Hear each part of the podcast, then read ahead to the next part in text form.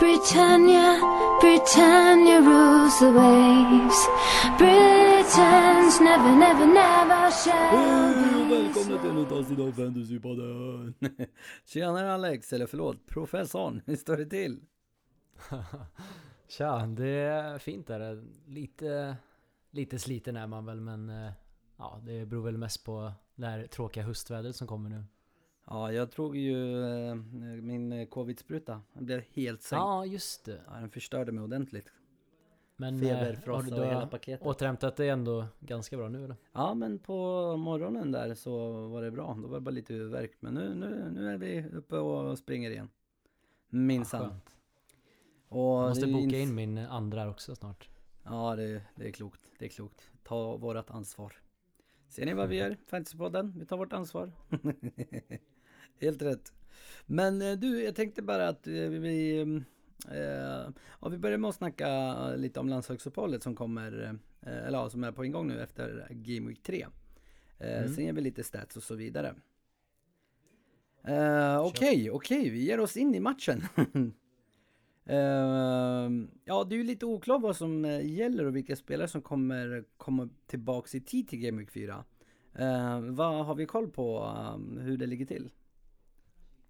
Ja, det har ju kommit en del uppgifter här nu. Premier League-klubbarna har ju gemensamt meddelat att de inte kommer släppa spelare till matcher som spelas i rödlistade länder. Då det innebär att de måste sitta i karantän i minst 10 dagar. Från första dagen att de landar i UK räknas som dag 0 också. Är det någon som har andra åsikter? Jag får med att du nämnde någonting om FIFA. De tyckte inte riktigt det var schysst. Nej, det stämmer bra det. De är inte helt nöjda med det här. Och senast är att de har sagt att det kommer bli konsekvenser. Och det ryktas om att spelare kan bli avstängda från klubbspel under det här uppehållet som sträcker sig fram till 9/11. Okay. Vilket inte skulle påverka Game Week 4. Men sen skriver de också att det gäller även 5 dagar framåt. Bara för att jävlas lite med dem. Ja, men precis. Så med andra ord, det kommer påverka Game Week 4 i så fall. Men så man ska försöka kanske ha 2 byten till Game Week 4. Lite beroende på hur det där funkar, eller?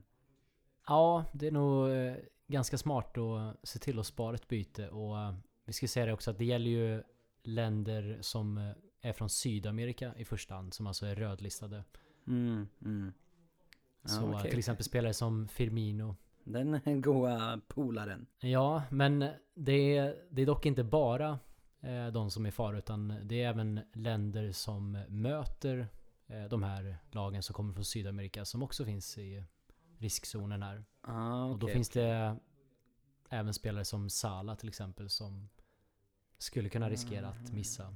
Ja, vi kommer komma tillbaka till Sala. Jag har fått en fråga. Men vad säger du? Ska vi ge oss på frågor eller vill vi lägga någon mer kommentar kring uppehållet? Nej, det är väl sista ordet är nog inte sagt där, så det är nog bara att hålla sig uppdaterad och avvakta med sina transfers helt enkelt där. Ja, och håll koll på Instagram. Vi kommer uppdatera så gott vi bara kan.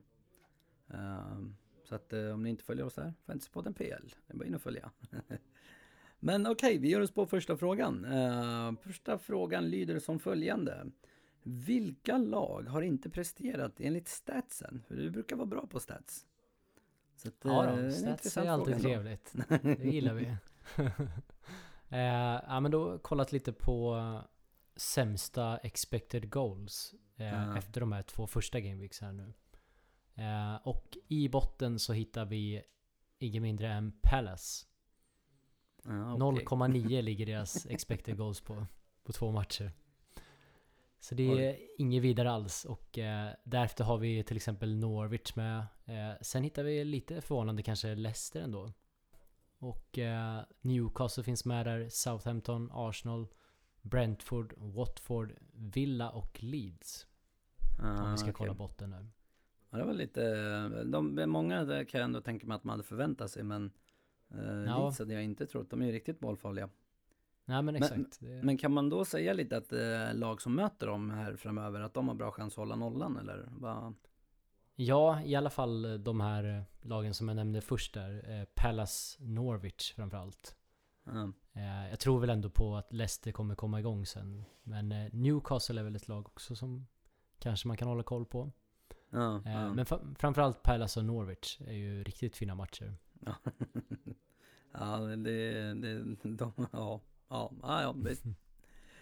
Okej, nästa fråga.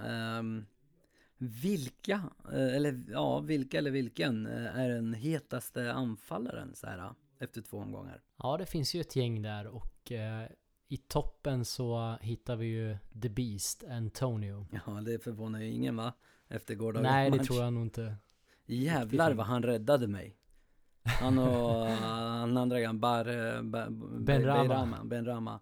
Alltså jag låg så mycket under medel och sen kommer de två grabbarna och bara plöjer igenom och räddar hela min ranking. Jag får med att du visar någon bild att det är bara 5,7% var det, va, som äger båda. Ja, precis, det stämmer. Skönt att vara en utav dem. Ja, det är inte fel. Ja, verkligen inte. Ja, nej, förlåt, du ska fortsätta. Jag var tvungen att säga det bara. Vi hittar ju också såklart DCL som har varit het här och gjort mål i båda matcherna. Sen på 3:e plats så kommer nyförvärvet eller återkomsten Lukaku. Okej. Detta alltså trots att han ändå spelat en match. Ja, det är riktigt bra. Han hade ju en otroligt bra match. Sen har vi spelare som Wilson, Mopai och Armstrong, nyförvärvet i Southampton. Ja, han har varit het. Jag såg någon av deras matcher faktiskt. Ja, nej, men det kan vara ett fint alternativ där om man söker en billig forward. 6,0. Ja, det är fan billig. Men jag tänker så här, visst, det är ju bra anfallare och så. Men om man liksom ska titta skott i boxen, för jag vet att det är någonting du brukar fråga eller prata om. Vilka anfallare är bäst där? Alltså, jag tänker lag, om man vill ha lag som skjuter mycket. Ja, vi tycker ju alltid att skott i boxen är intressant här och kollar vi då efter 2 första omgångarna så hittar vi Liverpool i topp där med 33 skott i boxen. Sen har vi West Ham, Wolves, United och Chelsea och Everton. Ja, men det är väl där inte allt för... Ja. Nej, det är såklart förvånar väl många kanske ändå är Wolves där då. Ja, med tanke på Traoré. Om man inte har sett deras matcher till exempel. Ja, okej. Ja, en annan fråga lyder, det är en del som är oroliga för Sala. Så att, ja, frågan, jag kan få inte ut orden. Hur har han presterat och liksom hur har matcherna varit? För de, jag gissar på att det är någon som inte har sett matcherna. Nej, precis, jag antar det. Och jag förstår, det är säkert många som börjar fundera på Sala om man ska göra byte mot Son till exempel. Men ska vi kolla lite stats så ligger han 2 efter Antonio om man kollar farliga lägen som han varit involverad i efter de första 2 omgångarna här nu. Och han hade också ett bortdömt offside-mål i förra matchen. Ja, just det. Något som jag hittade som är lite sjukt är att han inte har gjort mål på 609 minuter när han spelat tillsammans med Jota. Trampar lite, jag vet inte riktigt varför, men ja, det är någonting att hålla koll på i alla fall. Sen hittade jag också en annan liten rolig grej här, att han snittar 0,72 mål per match med gul boll jämfört med 0,50 med vit boll. Ja, det är det som Ned säger, winter is coming. Det är return of the king. Egyptian king. Alltså, det kanske finns ännu mer att hämta här från Sala. Ja, men, man ska inte vara orolig över Sala, tycker jag inte, utan han ser bra ut. Ja. Men vi har ju sett att Robbo är uppe och värmer och liknande. Så det, en annan fråga lyder faktiskt, vad gör man med den här Tsimikas? Eller Tsimikas. Kan aldrig uttala hans namn. Ja, men Tsimikas. Ja, det är ju en återkommande fråga här. Vi hade ju upp honom i förra avsnittet också. Och han gjorde ju en riktigt bra match senast. Och det är ju verkligen synd att Robbo är tillbaka nu. För han har verkligen spelat riktigt bra där. Vet dock inte om Pool är beredd att riskera Robbo här redan mot Chelsea nu då, även om man verkar vara tillbaka. Det kommer ju som sagt ett landslagsuppehåll efter som han skulle kunna få ännu mer tid och vila där. Och sjukt nog så är det ändå 160 000 som bytt in Tsimikas nu. Det skulle jag dock säga är lite vågat. Ja, exakt ja. För eventuellt en omgång mot Chelsea. Det är... Ja, precis. Dumdristigt. Nej, men ja, faktiskt. Och kollar vi lite stats med Pool så skulle jag faktiskt säga att de har haft tur att komma undan med nollan här. Uh-huh. Burnley hade lägen och hade en expected goal på 0,76 och kollar vi på både Game Week 1 och 2 så är det bara, eller då är det hela 9 lag som har lägre expected goals conceded än Pool. Så men, de har haft lite tur här. Men jag bara tänker lite så här kring just han Tsimikas. Vem ska man byta honom mot om man nu väljer att byta ut honom? Ja, det beror lite på. Jag tror att det var någon som frågade om Trent där. Och det är ju såklart ett väldigt fint byte om man nu har cashen till att göra det. Han var ju fantastisk och skapade hela 7 chanser, flest av någon. Och vi varnade ju också inför den här matchen om Burnleys dåliga vänsterkant. Men om man inte har de cashen så finns ju Sofall där i West Ham 5,0. Den jäveln har spelat väldigt bra alltså. Ja, och ett bra schema här och möter Crystal nu nästa här som vi pratade om som har absolut sämsta expected goals. Har vi några andra? Jag tänker, har vi någon budgetvariant? Ja, det finns väl såklart 2 heta namn där och den hetaste är väl Livramento i Southampton 4,0. Han har gjort det väldigt bra på högerbacken här i vikarierat efter Walker Peters och Walker Peters var ju faktiskt tillbaka i förra matchen men han fick hoppa in istället på vänsterbacken. Han kanske var nöjda med honom, ville behålla honom. Ja men det känns lite som att han har nog spelat sig till den här platsen skulle jag säga. Så jag tror vi får fortsätta att se honom där. Och den andra spelaren i fråga är ju såklart Duffy där då, som gått upp till 4,1. Han hade flest skott i boxen av alla i Brighton senaste 2 matcherna. Som back. Ja, det är riktigt bra som back, precis. Så välförtjänt nolla nu då, som vi också var inne på att vi skulle ha tålamod med Brighton. De hade näst bäst expected goals conceded utav alla lag i den här omgången. Ja, det är fan bra. Så det ser bra ut. Riktigt bra. Men ja, men det är fan intressant. Vi har fått en fråga som jag först inte tänkte ta med. Men jag, efter gårdagens match så kände jag nästan att vi måste ta med den. Och det är inget annat än West Ham frågetecken. Vad vill vi säga om dem? Ja, West Ham frågetecken. Det var en intressant fråga. Har vi lite stats kring West Ham? Vi har... Nej, de ser ju väldigt bra ut. Sen får vi komma ihåg att Leicester hade en match, eller en spelare mindre också, men de började väldigt bra i matchen också. Och Antonio där som bara fortsätter att ösa in mål slog ju Di Canios rekord där som mästermålgörare för West Ham i PL. Han kysste ju en liten plywood-version av sig själv också, det tyckte jag var lite kul. Ja, den gillar jag. Och Benrahma fortsätter och ösa in poäng. Hittar varandra väldigt fint. Även om han enligt statsen kanske har överpresterat lite. Men känns han inte lite som, vet han, Lingard förra säsongen? Vi var inne på att han hade överpresterat, men jäveln bara fortsatte. Ja, känns men verkligen. Känns lite Benrahma över han i år.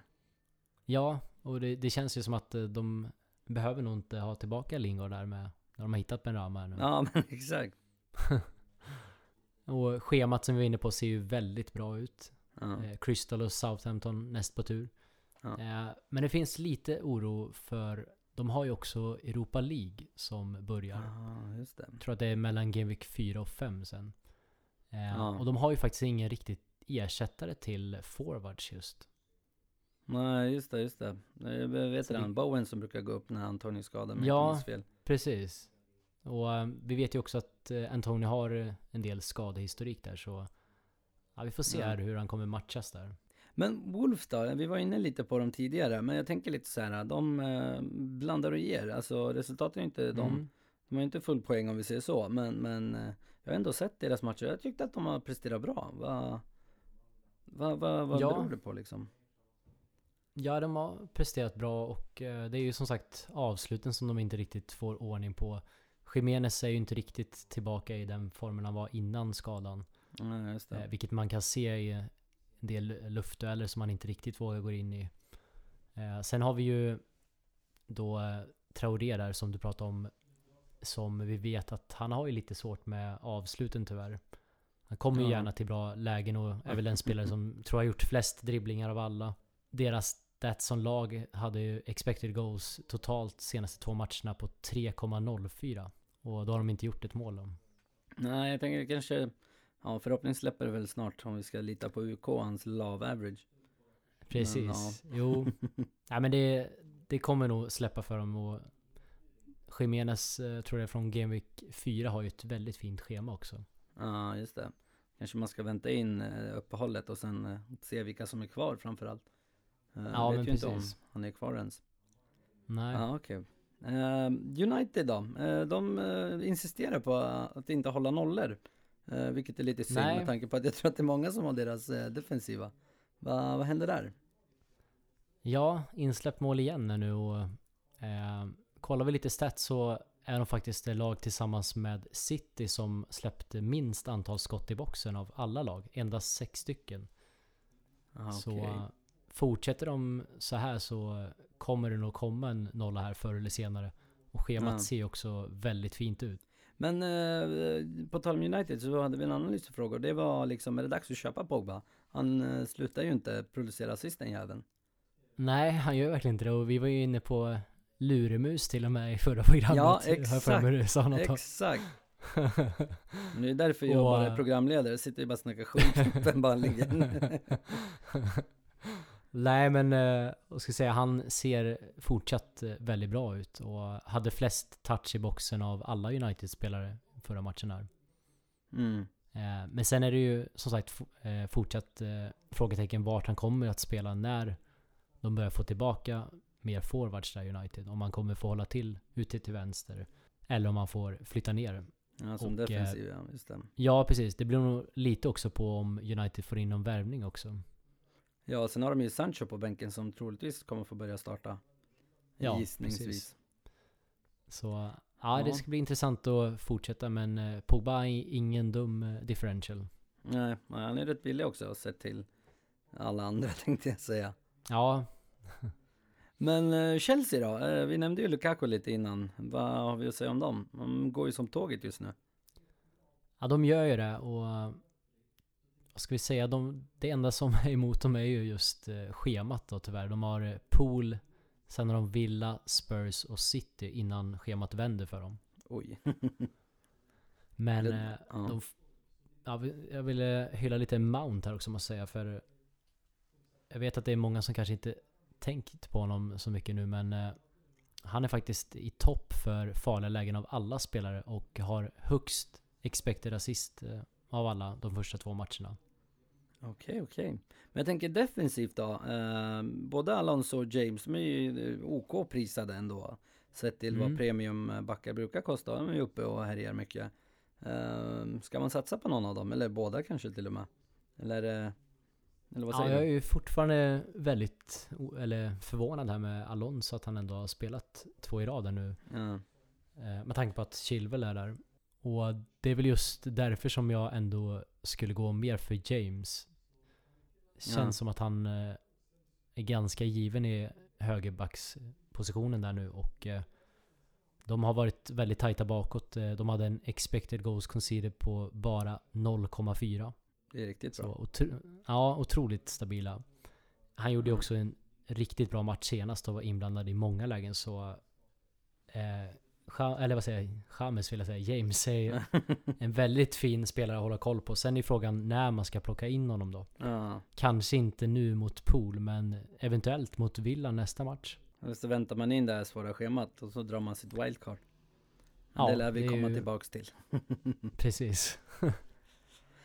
Men härligt. Men du, professor, jag tror det var allt för idag. Vi kommer ju släppa del 2 lite senare, om det blir imorgon eller övermorgon. Inte riktigt bestämt oss än, men där med El Capitano och lite lyssnarfrågor som blir över, som vi inte hann med idag. Men med det sagt så tänkte jag bara, glöm inte att följa oss på sociala medier som vanligt. Fentaspodden PL, där får ni ju väldigt mycket information. Och har ni inte ratat oss på podcastappen får ni jättegärna göra det, det uppskattas. För våran skull framförallt, men också för att hjälpa oss med ranking och så.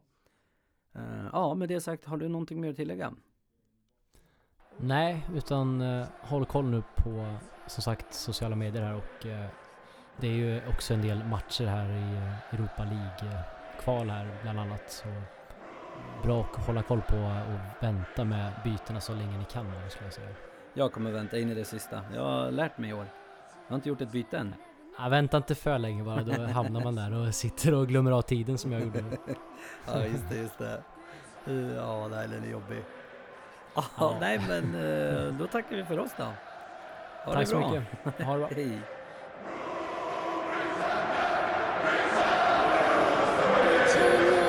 Britannia rules the race. Britain's never, never, never shall be slaves. Oh, Britannia rules the race.